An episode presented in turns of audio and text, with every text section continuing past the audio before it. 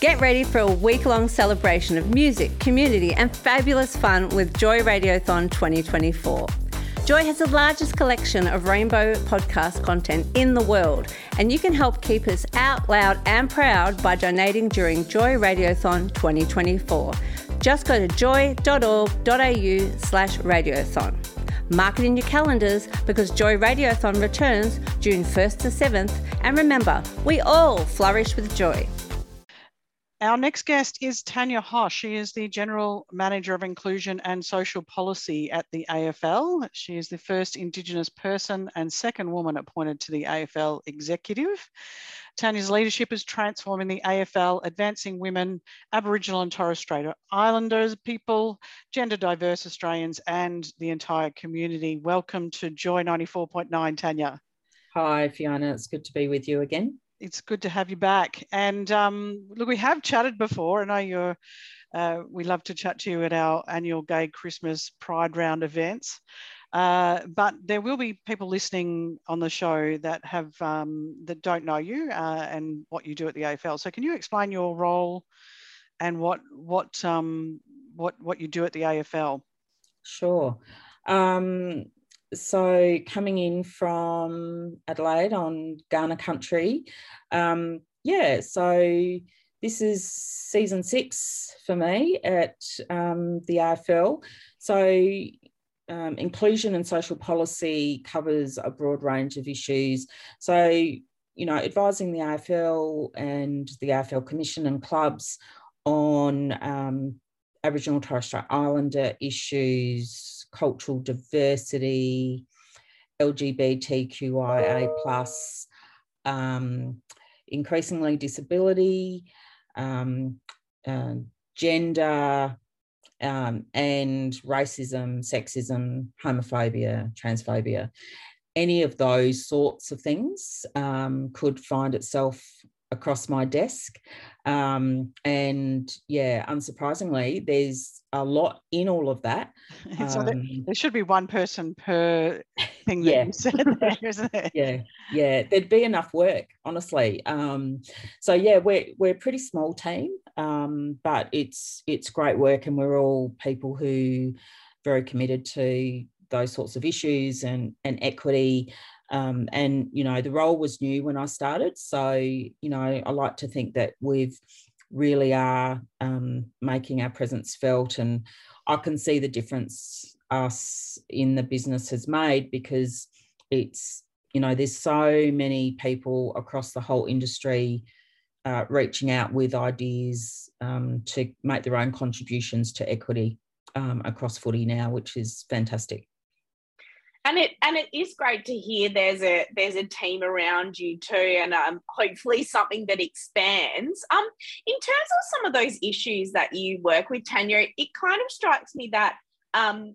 you're probably emotionally for wanting a better word running the gamut between some of the most challenging issues in football but then seeing some of the most you know inspiring outcomes as well yeah, that's probably a good way to describe it, Beck. I mean, um, it is work that does emotionally engage you uh, because when you're dealing with real people in circumstances where their identity um, or identities are, are sort of, you know, in the conversation, then they're emotionally engaged and emotionally invested. So you can't really ignore that. That's that's part of what you connect with as as people. Um, and really, in summary, I think I think of my job being about people. Um, it's in the football context, but at the end of the day, it, it is about people. Um, increasingly, I think one of the things that I really do enjoy, particularly as an Indigenous woman myself, um, is a, a, greater understanding of intersectionality starting to come through uh, and be better understood and um, d- discussed um, more generally, which I think is a really positive sign as well. So, yeah, it, there are some curveballs, um, definitely, that really do, um, you know, I guess have different issues rub up against each other at the same time. But I think that's life. and football's not immune to that. And the way that we accommodate that, support that, celebrate that, navigate that, um, are, are, all thought-provoking conversations. And um, yeah, it it never it makes for a job that's never dull.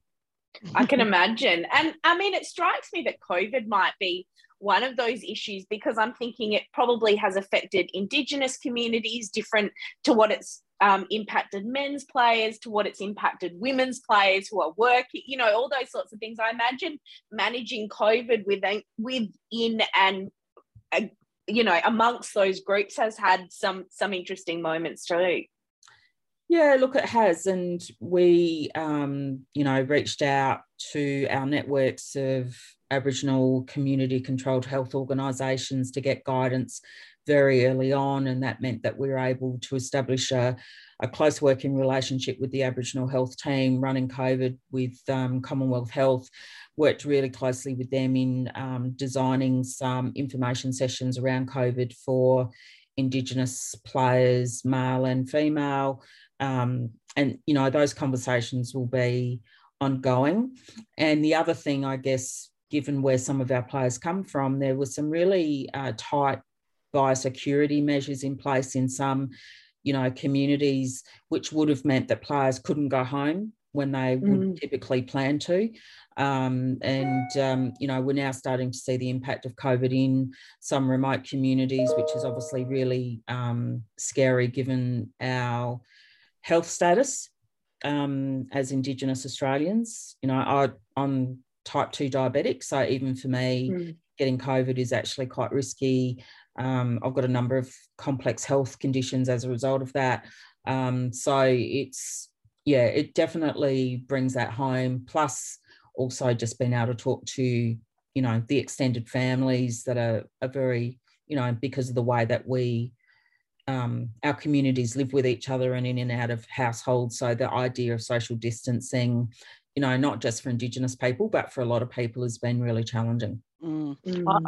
I, am type 1 diabetic, so we can be diabetes buddies.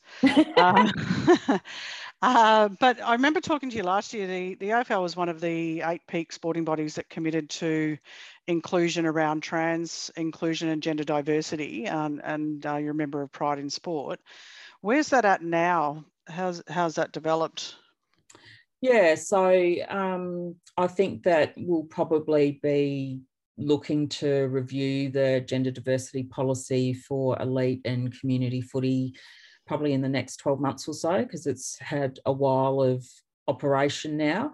Um, we you know we like to obviously protect the confidentiality of people but i think i can say that we've had applications um, that have been successful through the policy um, so we do have uh, trans players playing um, in football um, that have been supported through that policy process and of course you know more recently we've had um, two players in AFLW um, come out um, identifying as non-binary. And so, you know, that's all through the guidance of that policy. Yeah, there was um, one thing I liked. I read through, through a little bit of the policy um, over the last day. It said um, it's the AFL's view that in community football, social inclusion has a greater priority than concerns about possible competitive advantages if gender diverse players participate. The thing is, though, how does how do we educate the broader community about that as well? Because we have to protect um, you know, gender diverse players, perhaps from abuse from on from the off the field and all that sort of yeah. thing. Yeah, yeah, absolutely. Um, you know, COVID has foiled um, a national roadshow that we were going to do on that very issue with different leagues to do some of that basic education, that 101 basic education, to make sure that if gender diverse people are turning up at a footy club, that you know there's a, there's a decent amount of understanding about you know what is standard expectations the fact that it's not legal to be discriminatory on those grounds um, and what that means in practice. Um, and we wanted to do those in person because we felt that we would have a better result that way. Um, i think we're all sick of having to do everything over Zoom and some of these conversations are just much better had in person where people will be able to ask you in the break you know, I come up and ask you a question. They're mm. not really wanting to mm. ask you in a room full of people um, and things of that nature. Um, so that's a little bit on the drawing board at the moment, but we're aware of the need for that. Um, and I think the other thing is it really speaks to the need for these conversations and that education to be happening in the community more broadly. Um, it, it's very difficult for any sporting code to take responsibility for a national education program about a very narrow part of a conversation in a very particular sporting code. So anything that we do um, needs to really um, be supported by broader education and awareness. And we've definitely had conversations with agencies that we feel do have those responsibilities just to make sure that those things are being supported and and reinforced. Um, and as a result of that, we certainly will continue to consult a lot of organisations about how what we're doing sort of fits into a bigger picture. Mm, it's certainly where we're getting the most questions in the education piece and the work that we're doing. I I'm help coordinate Hawks Pride and the players. That's the most questions we're getting is around this space. Yeah. So interesting. Yes. I yeah, think, you know, as you said, Tanya, we have had um, two players in the AFLW um, come out and and tell us that they identify as non-binary, which is just fantastic for them. Um, but you know, listening to to these games, it's still an adjustment for commentators and supporters with pronouns and and all those sorts of things. So it, it is wonderful to hear um, what you're saying about that education. But I agree with you. I think there's such a broader um, sort of society education that we need to do too. Um, I guess it is Pride Round, and where we've talked about a lot of um, things that are, we're working on and need to change. But one of the things about Pride Round, and I think we can probably say the same for um, Sir Doug Nicholls Round, is they really are rounds of celebration.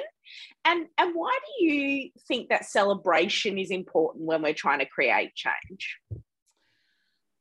I think because for those of us working on issues like that all the time, it's about trying to progress positive change and a greater sense of inclusion, uh, elimination of discrimination, things of that nature.